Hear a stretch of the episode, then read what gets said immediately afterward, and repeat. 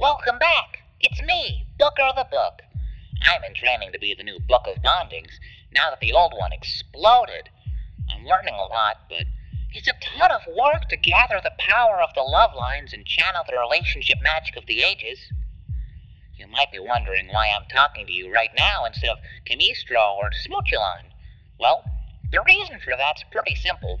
What with the long wait to find out who you chose, the two of them got bored and went to the Wizard Farmers Market. Booker, we're back. I got you a new bookmark. And I got myself a new hat. Oh, a new bookmark. Thanks. I was tired of the one with the gnome on it. Gnomes are for babies. How's the market? Well, I'll tell you. In the form of a wizard date recap. Recapsulo Gachaponium. Oh, we're doing a date recap? Uh, okay. Uh, well, we had to wait for quite some time for the vote results. Time isn't as flexible out here as it is in the void, and I was getting itchy feet. Ugh, Camistro kept asking. Oh, maybe we could go outside. Maybe we could go somewhere. I've been trapped for so long. Just wine, wine, wine. I didn't whine. Smoochy suggested that we go to the Wiz Farmers Market. Oh, just to shut him up, I said there was a wizard farmer's market happening. It's where I go to buy my rose petals that I use for spell components and slow sex. When we got there, I almost had a panic attack. So many people, so many things, and no crystal walls separating us. I'll admit it, I touched a lot of faces. A lot. Camistro inimitably demonstrated what a complete fool he is. But worse than that, when he was running around fondling heads, he ran into the worst people in the world. Oh, I don't even want to say their names. They're such a heinous pair. You'll never guess who I ran into. Smoochulon's parents. Ugh. I hadn't seen them since the last Bring Your Parents to Wizard Apprenticeship Day, way back before Smoochy turned on me. They were running a stand of their own, selling the fruits of their farm. They even had some chickens for sale that were the descendants of the ones that Smoochulon was matchmaking back when I first met him.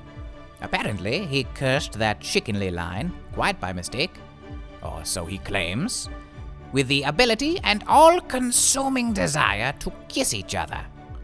It's so embarrassing how parents will hang on to your old projects. Those kissing hens were real amateur hour, and now they're selling kissing chicken lips at every farmer's market as a spell component replacement for hen's teeth. And do I see a single solitary copper? No, because they need the income since the farm's been blighted ever since the love line started warping. As if that's my fault. It is his fault. He hasn't been taking good care of the love lines at all. And it's all blame, blame, blame. Poor little Smoochulon for being too busy to visit. Well, it was great to catch up with Hugulon and Martha. They had some wonderful stories about Smoochulon as a child. Stories that they fabricated from whole cloth, with evidence that they fabricated from whole cloth. Completely false and legally actionable. Apparently, Smoochulon loved gooseberry jam when he was little. Found it wherever they tried to hide it. They would come home from the fields and he would be covered in jam, the little rascal. Oh, but then the wasps would come. Those wasps were no match for me. Really? They said you cried and cried. Here, they gave me some moving illustrations. Give me those. Oops, the old frail paper fell apart into tiny shreds. I guess no one will ever see them again. Shame. Ah, they were so cute. They were important and mysterious, like I've always been. You should visit your parents more, you know. They miss you. Moving on. Well, we couldn't spend the whole time talking to Hugulon and Martha, so I went on my way with a promise to drop by soon, assuming I wasn't exiled or imprisoned or what have you. I bought some chicken lips too, to be neighborly. Awful things. They don't even use tongue. No, they had to breed that out. They got too many complaints. Ugh, cowards. In any case, I moved on.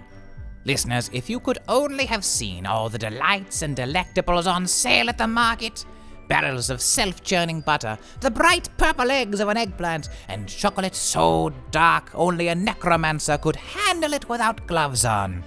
I had a hankering for something sweet, so I traipsed over to Saturina's Sugarium for some of her famous dwarvish delights.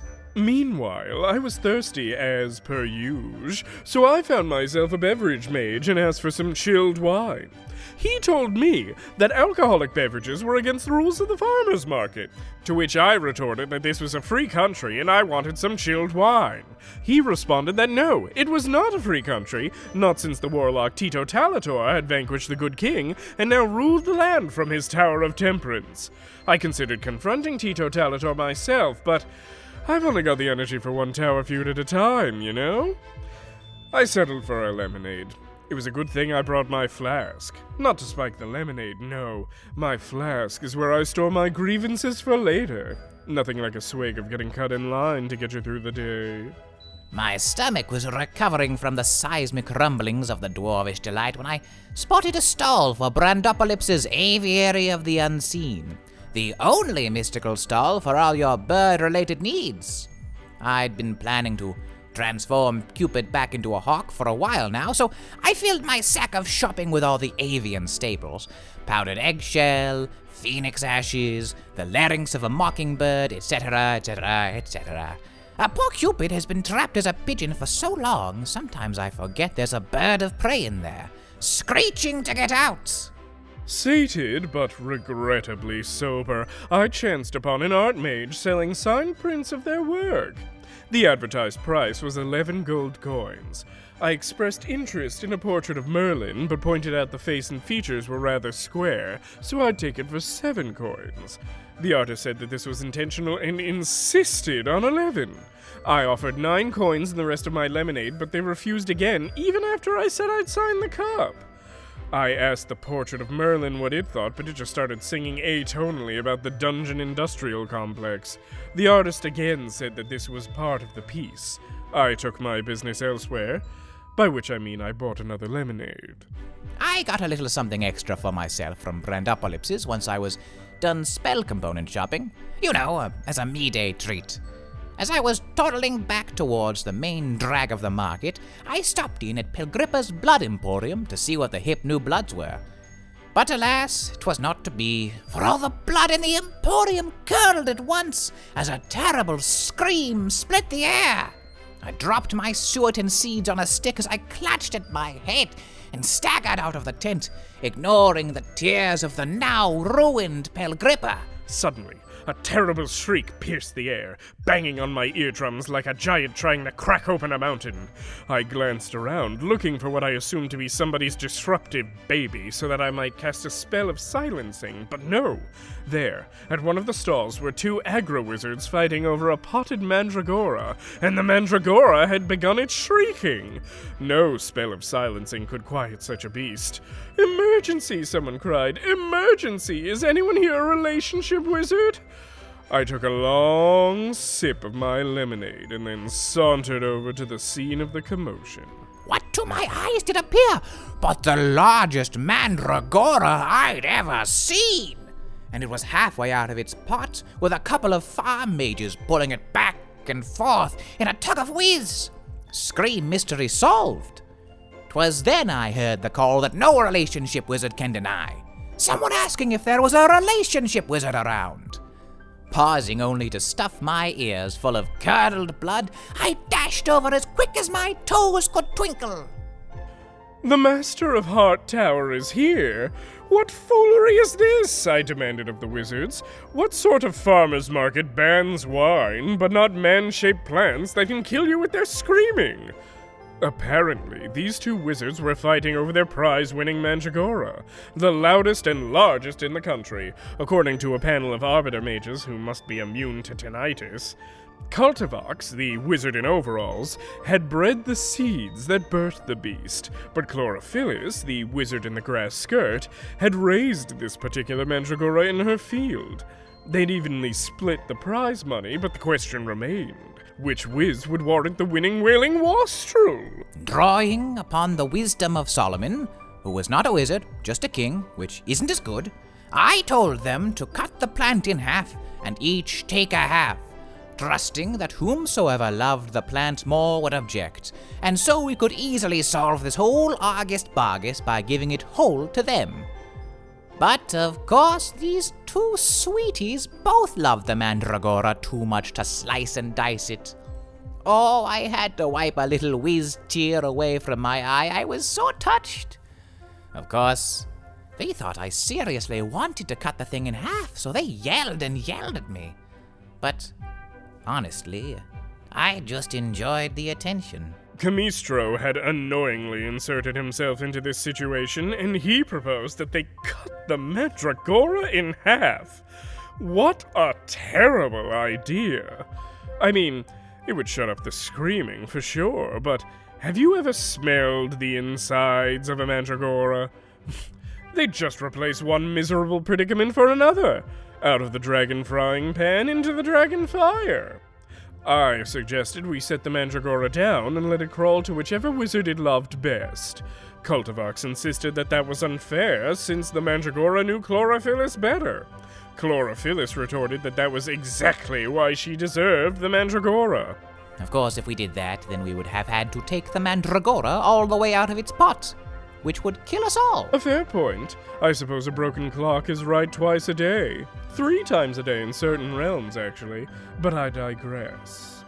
At this point, things really got out of hand. Chlorophyllus released her grip of the pot and shoved it into Cultivox's hands and cast a tendril spell rooting him to the spot with vines. Then Cultivox tossed the pot to the side and chanted at a nearby produce stand, commanding every potato in the cart to launch itself at Chlorophyllus. I leapt in front of the spuds to try and save her. Ugh, Camistro the do-gooder put himself between the dueling mages. He was struck a few times by potatoes in the process, which was very funny. And I landed on my keys, which, oh, it smarted so bad. But I got up and dusted myself off and told them that together they were able to achieve something wonderful, that truly their relationship had improved the both of them, leading them to new heights of magic, and was an enormous, terrifying scream plant that looks like a man, really worth destroying that over. He gave them one of his usual therapy sessions about working together and wholes being bigger than parts. Blah, blah, blah.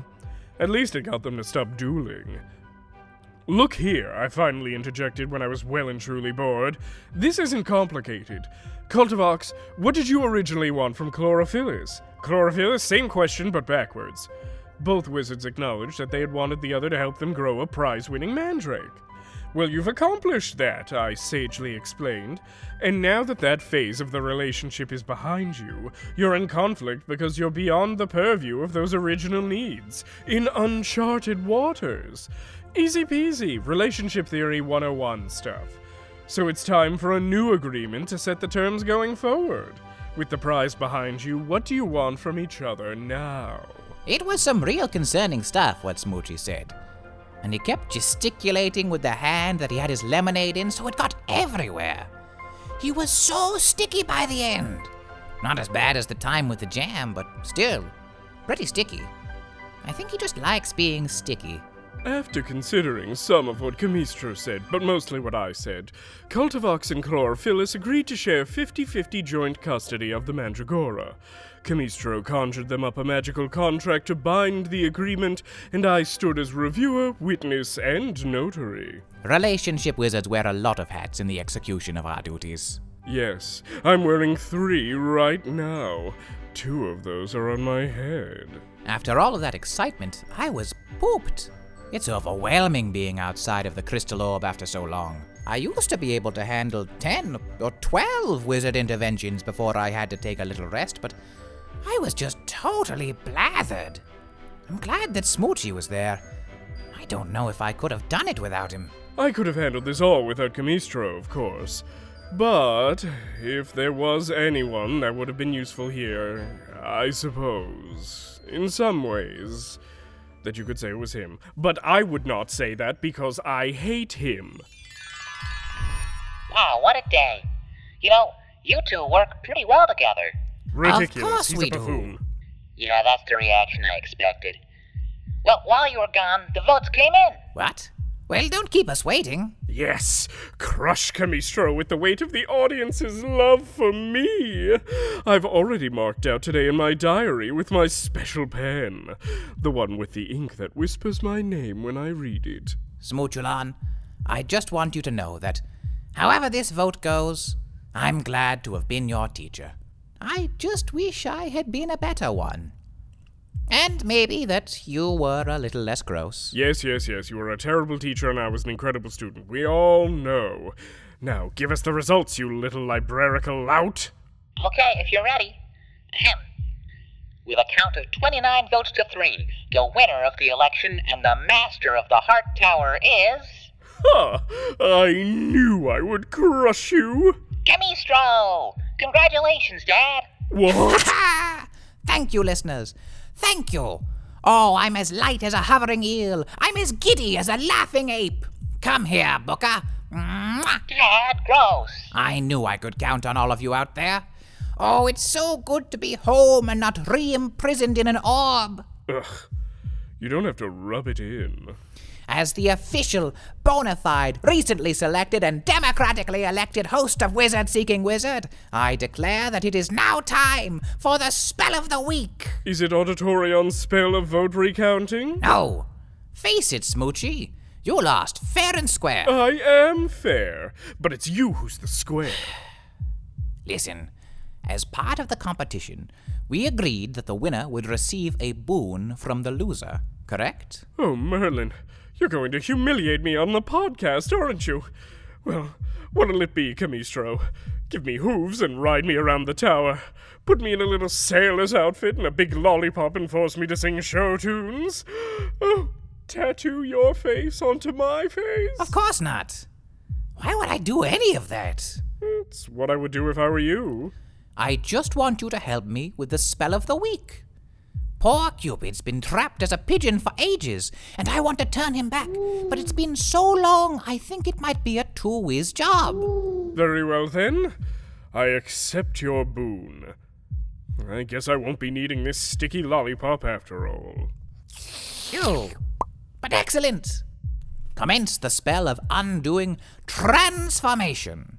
First ingredient one bottle of unspilled milk. And then, one evening edition of yesterday's news. Now we add my ingredients from the market.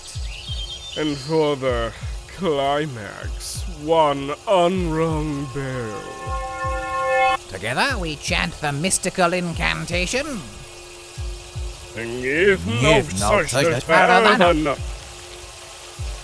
That should do the trick. Now we sit back, relax, and watch Cupid take his previous form. It's been a while since I last saw him. Was Cupid a large hawk? He was hawk-sized. Uh, I don't have a great frame of reference. Because he's looking rather engorged. Now that you mention it, I don't recall him looking quite so scaly. Or having hindquarters. Did we get the spell wrong? I'm certain that was the right spell. It was right in the Book of Bondage, Chapter 109, Spells for Two, subsection Birds, page 10456. The spell of undoing hawk transformations. On the same page as undoing the spell to give an emu knowledge of human weapons. It should revert him to his most recent form. His most recent. Oh no. Uh, Dad? Wasn't the whole reason that Cupid's a pigeon because you accidentally turned him into a dragon and panic? Uh, m- maybe? Quick! We have to get him outside before he swells up any further. Yes. Grab his leathery leg before he causes a reptile ruckus. I don't think we'll make it down the stairs in time. Then toss yourself out the window. It's definitely the only way and not a trick by me to get rid of you. Out you go! Come on, Cupid. Let's jump. Ah, his weird lion tail grabbed me. Hold on, I just need to. No time. Out we go.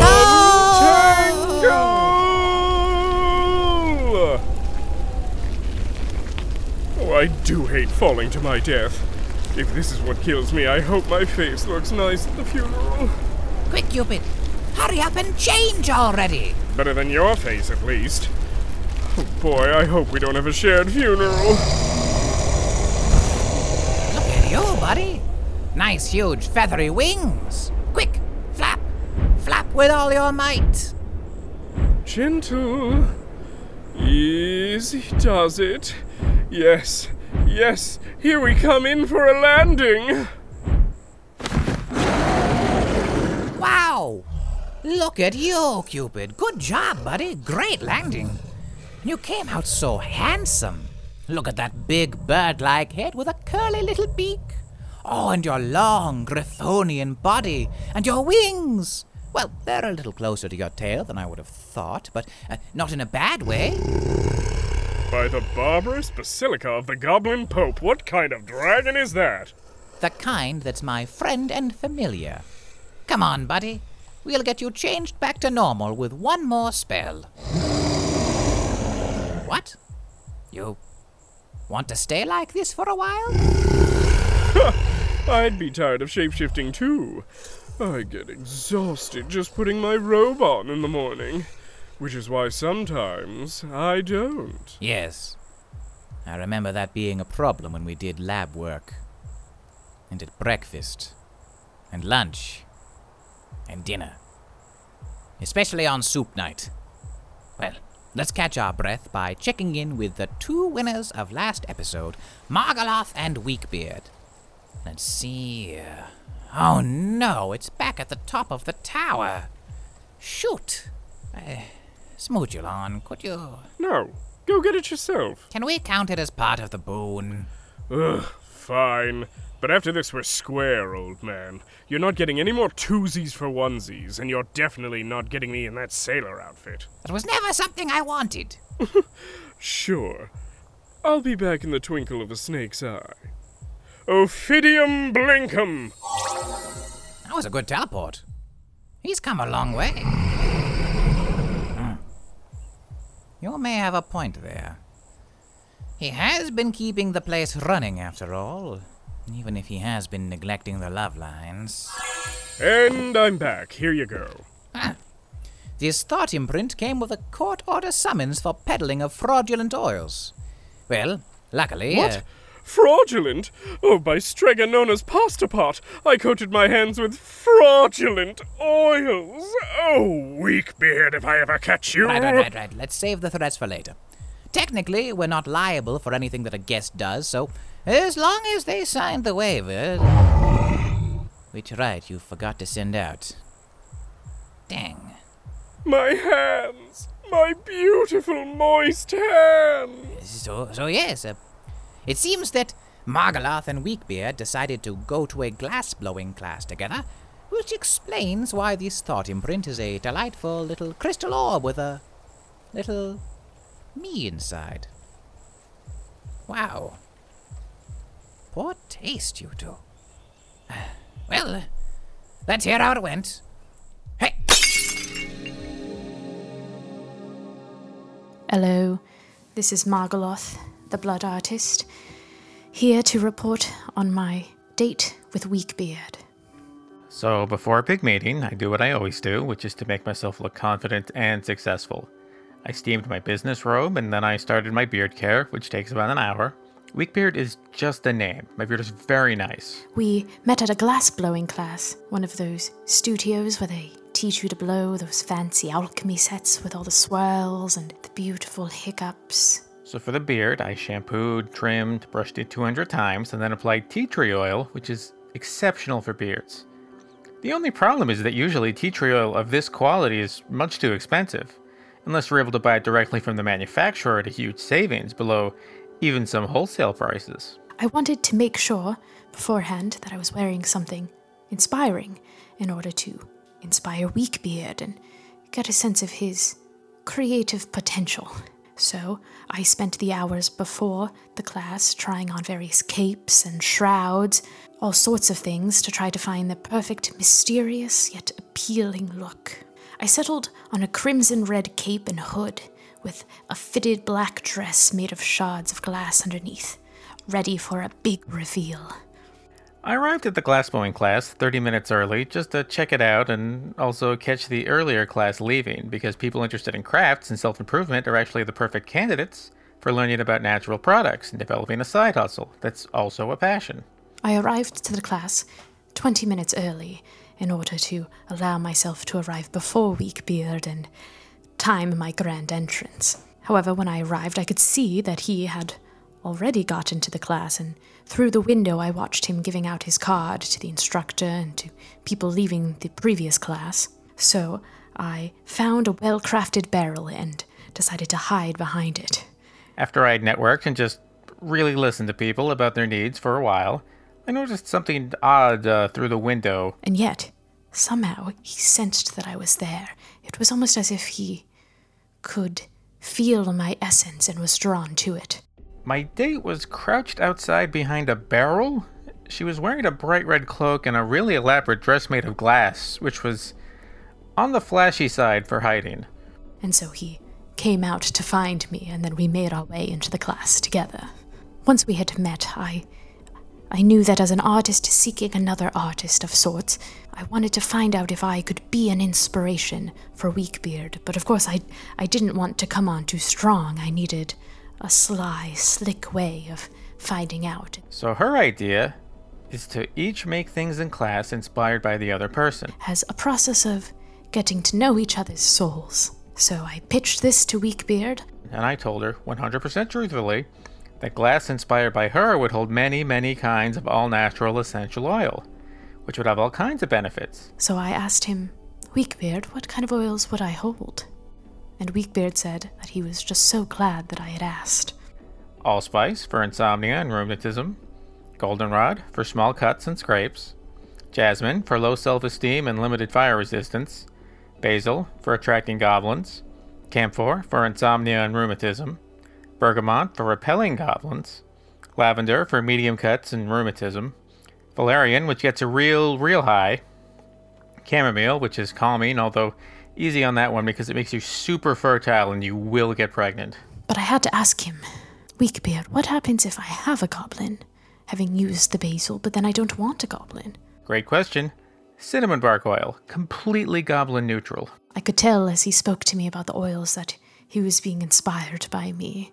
Yes, could tell that he knew exactly what I needed to hear. So the class starts, and while the instructor is talking, she asks if I think her and the instructor would be compatible. Because, of course, I wanted to know what story he might write for us. Another great question. There's a great answer. Vanilla oil will straight up trap that guy. Which was an interesting response, and so I asked him, Weakbeard, but is that pure love? Or is that just the oil? And she wants to know about pure love, and you know what's really pure? This triple distilled, all organic vanilla oil. It is love that is guaranteed to be free of heavy metals and harsh solvents. How interesting. So now we're deep in, and it's time for both of us to get down to blowing. Glass blowing. The instructor kept making that joke, and I liked it. I made a few little jars to hold samples, and then a little beard comb that I thought was neat. Unsurprisingly, I was very talented at the glass blowing. I am a fire mage after all. While Margaloth was finishing up, I stretched my legs a bit, moved around the class, said hi to a few of the other students, asked them about their lives, what they did for a living, if they were interested in natural products, that kind of thing. I met a nice man with a hump and gave him some therapeutic advice, and then a slightly prickly woman who had one bird arm instead of a regular arm. So I told her, Oh, I have something that can help you with that. And she said, Actually, I'm a wizard, so this is something I did on purpose. And I was trying to help her, and then also, we're all wizards, but instead of telling her that, I asked, Do the talons ever get dry? And you know what? Sometimes they peel a little. And I have something for that. And it's all because I stayed positive. By the end of the class, I looked down at the alchemy set that I had made, and, well, there was one piece that was quite reminiscent of my own dress dark glass, but with movement. When you looked through it, was quite mysterious, almost impenetrable, much like myself, even though it's also glass. And then there was one that was more reflective of the oils, that was both beautiful and repulsive in equal measure and then one that was a totally different shape, and when I looked at it, it made me feel lonely. It was part of the set. It was surrounded by by others, and yet it didn't quite fit. Like a little glass dog with a hat in its mouth. All alone, despite being surrounded by other students an oil salesman, an instructor, by flames. So class ends, and we go next door to Wizard Panera Bread. The bread place that Pan runs? That guy's a jerk. But this time, I'm on a date, and she ordered something, so now he can't kick me out for loitering. Business meetings are not loitering, by the way. I got a sandwich, but Weakbeard just kept filling up his tiny little cup at the magical springs of various wizard sodas. Also, as an aside, the lack of access to public spaces for wizards when you don't have to buy something to be there is a it's a real problem. He seemed quite happy inside and like he'd been there many times before.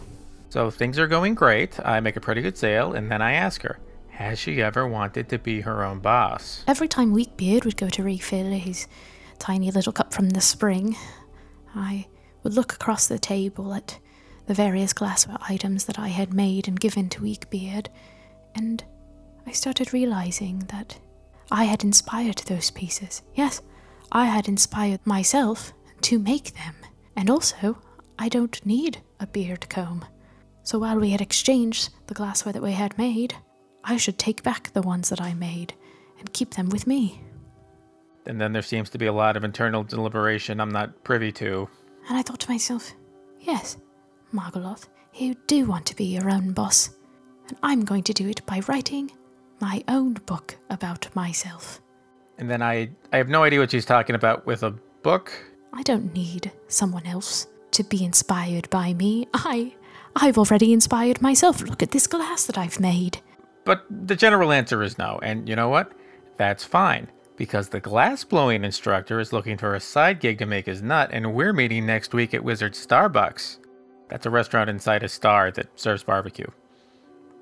And I can't come back to Wizard Panera Bread anymore. I kind of rubbed the date in Pan's face and he banned me. Would I go on a date with Weakbeard again? No. Not because I didn't like him. In fact, he taught me a lot about myself, but I don't need to. I'm fulfilled. I am what I was seeking. In fact, I've already started the book, and it's going so well. Yes, it's about a muse who keeps getting her lovers killed. Yes.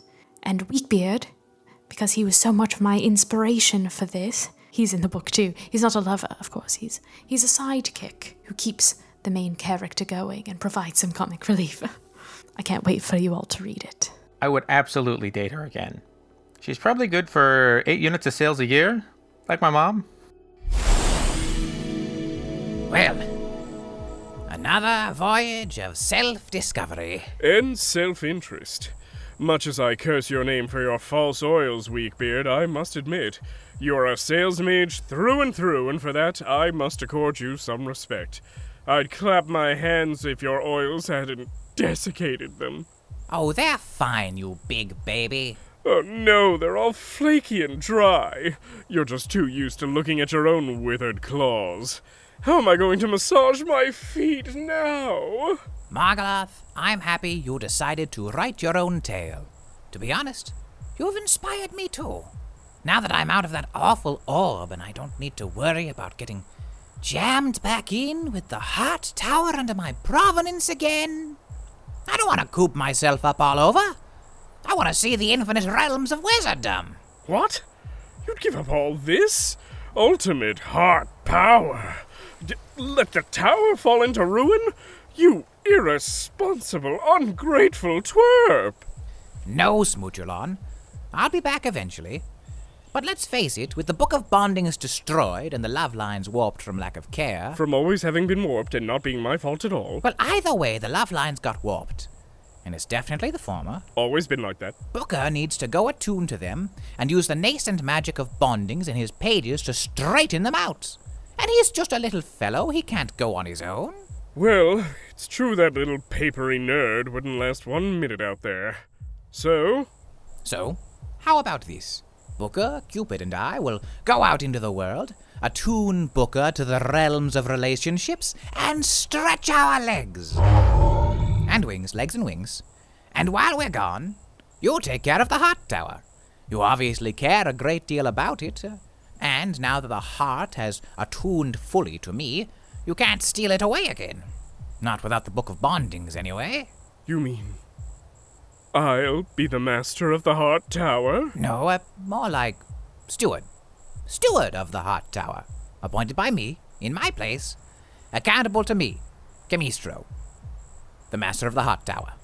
Smoochulon, master of the Heart Tower. We'll settle this later. For now, Booker, to me! Coming! Are you ready for an adventure? Always! Then, Cupid, there's no time like the present. Let's go! Ah! We'll see you next season, somewhere on Wizard Seeking Wizard!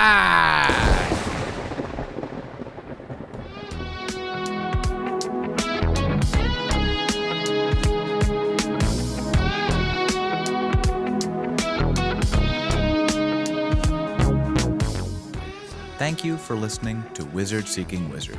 All wizards were written and performed by the person portraying them. The hosting segment of this episode was written by Max Kreisky and Mark Camposano. Sound design was done by Tal Manier.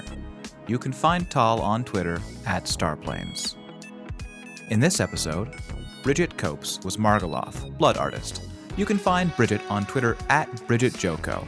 She would also like to promote Little League, a theatrical tabletop RPG live play set in the Blaseball universe.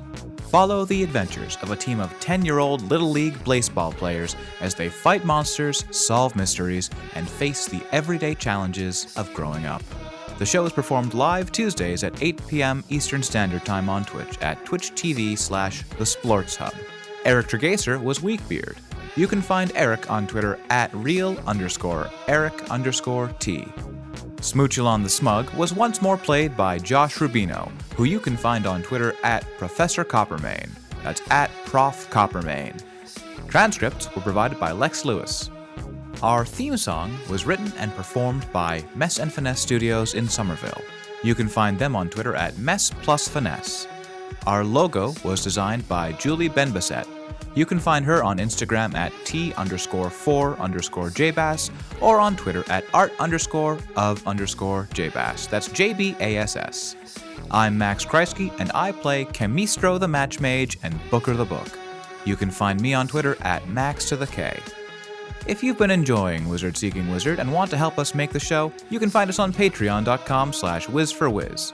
Thank you to our Patreon backers Jordan Church, Kira Romanello, Kelly Houlihan, Jen Geronimo, Logan Cheshire, and Grace Malinka.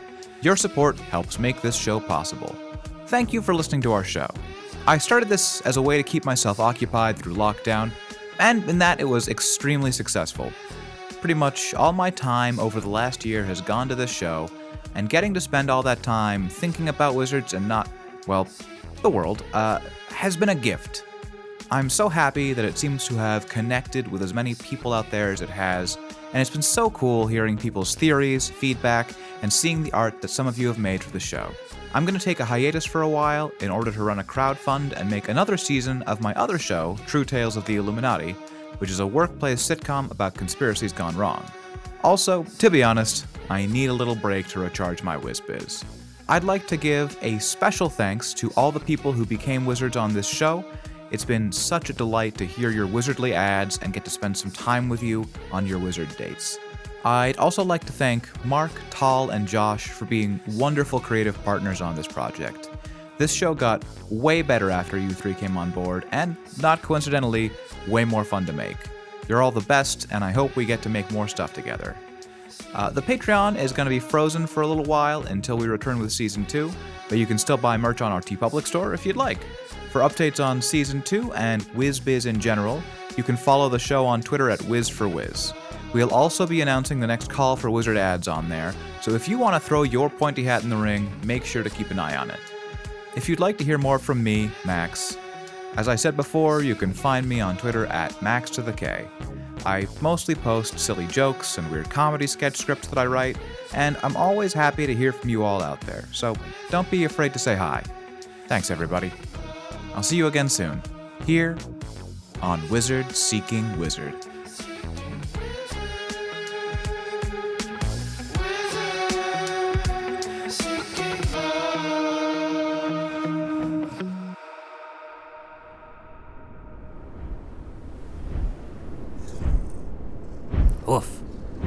Getting a bit saddle sore, Cupid. I could really do with a more comfortable seat. Oh, my wizardly wand, we left chair in the mushroom dimension.